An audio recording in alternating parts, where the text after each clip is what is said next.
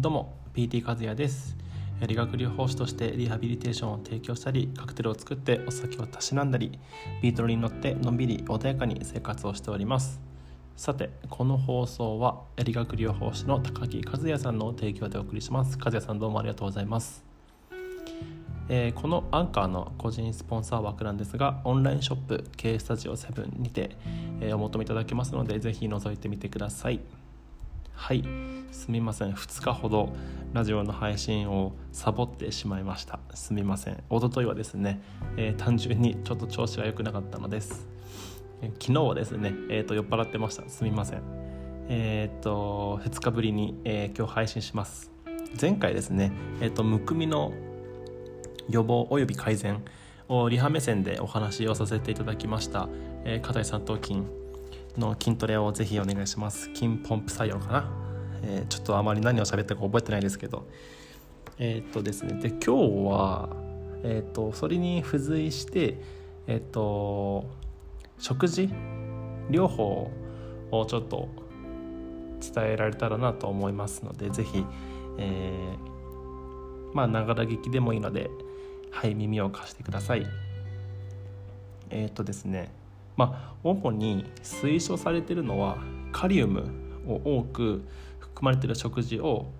取るってことですね。でなんでカリウムが必要なのかというと、えっと、体の中にある塩分塩分っていうのは、えっと、ナトリウムになるんですけどそのナトリウムとカリウムがバランスをとって、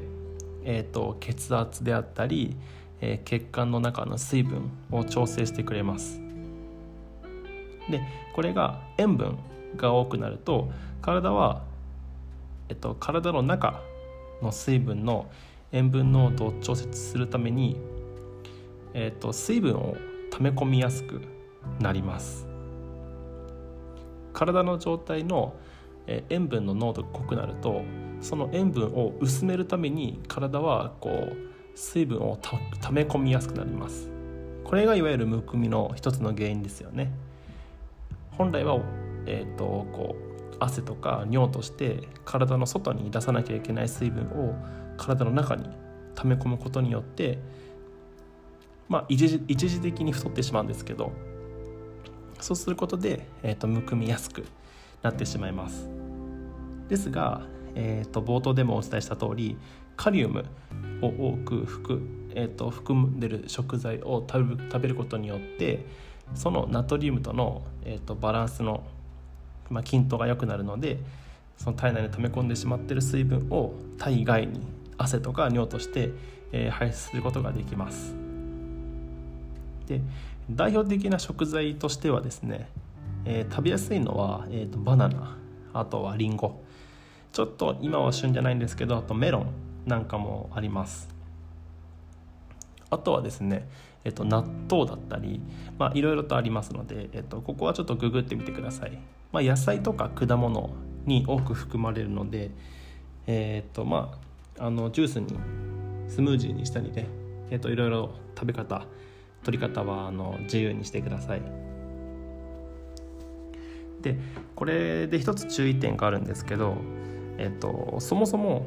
腎臓の機能があまり良くない方は、えっと、この食事療法をおすすめすることができないので、えっと、そこはちょっと先生と相談してみてください。はい。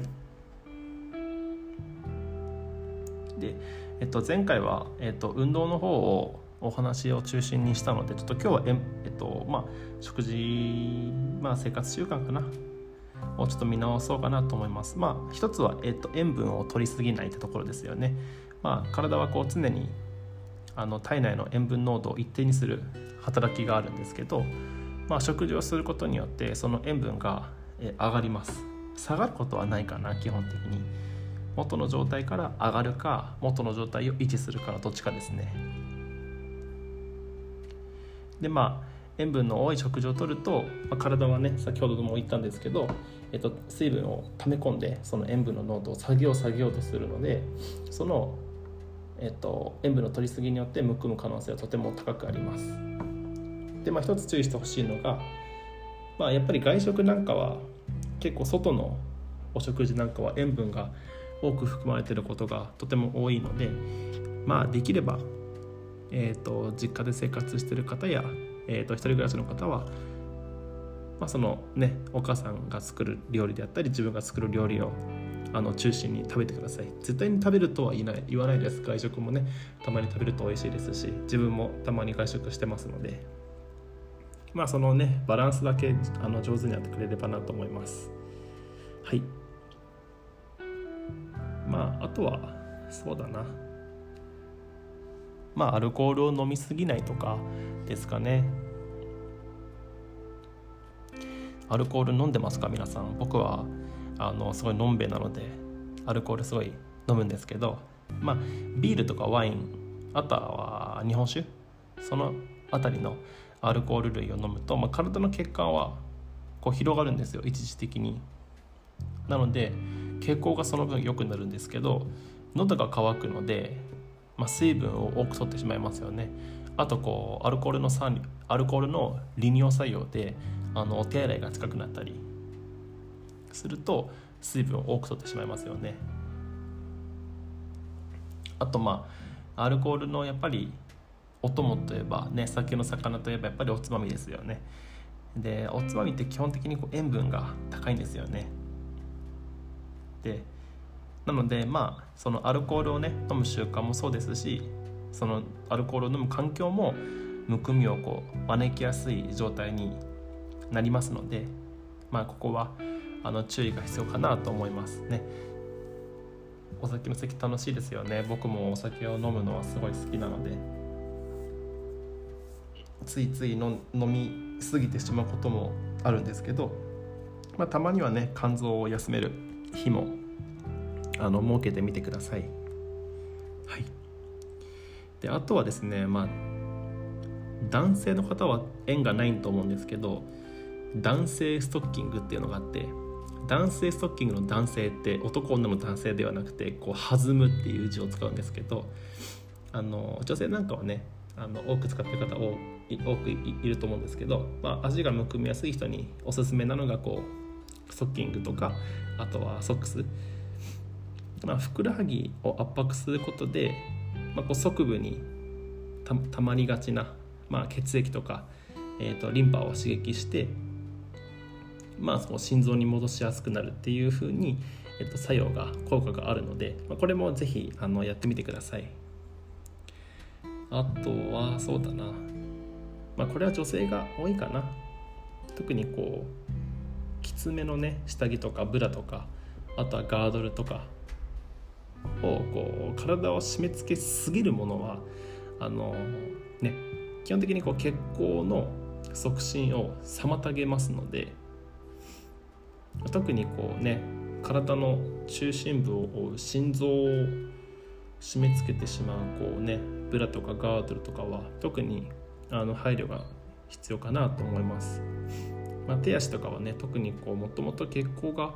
あの悪くなりがちな部分にも影響しますのでまあご自身のねあの体に合ったサイズのこう下着をね選定していただければと思いますのでまあ、そういうところもねあのむくみにつながるんだなっていう、まあ、へえっていう感じですね、まあ、その辺でちょっとまあ知っておくだけでも一つ勉強になるのかなと思いますので是非実践してみてください。あとはこれから、えー、と夏が来ますけれども、まあ、体を冷やさないことが一番の、えーまあ、大事なことかなと思います。体が冷えると血行が悪くなりますし、まあ、さらにむくみやすくなりますね。特にこう足はむくみやすいので足首からふくらはぎは特に冷やさないようにしてください。運動でもねふくらはぎの筋トレする時なんかも筋トレで熱が産生されて体は温かくなりますので噛んだえー、まあ足を出すファッションの時はこうね、まあ、ちょっとあまりあれですけどレッグウォーマーとかね持参したり薄手のストールなんかをこう常備して常にこう体を冷やさないように心がけてみてください。はい、えー、まあちょっと足が冷えたなと思った日にはこう湯船とかに使ってねあのゆっくり体を温めてみてください。はい。じゃそしたらですねえっ、ー、と今回はこれで終わりたいと思います。えー、足のあまあむくみだ。むくみをテーマにね前回と今回とで、えっと、分けましたけれども。またちょっとお体のね悩みとかがあるようであればこのラジオをあの使ってはあのどんどんどんどん有益な情報を配信していきますので、まあ、少しでもこのラジオのねパーソナリティの声がいいなと気に入ってくれたりあとはま有益な情報を送ってくれてるなっていうふうに感じてくれた方は是非近くのお友達や、えご家族の方にもこのラジオを紹介していただけるとあのとっても嬉しいです。あの猫のように懐いて犬のように尻尾を振りますのでどうぞよろしくお願いします。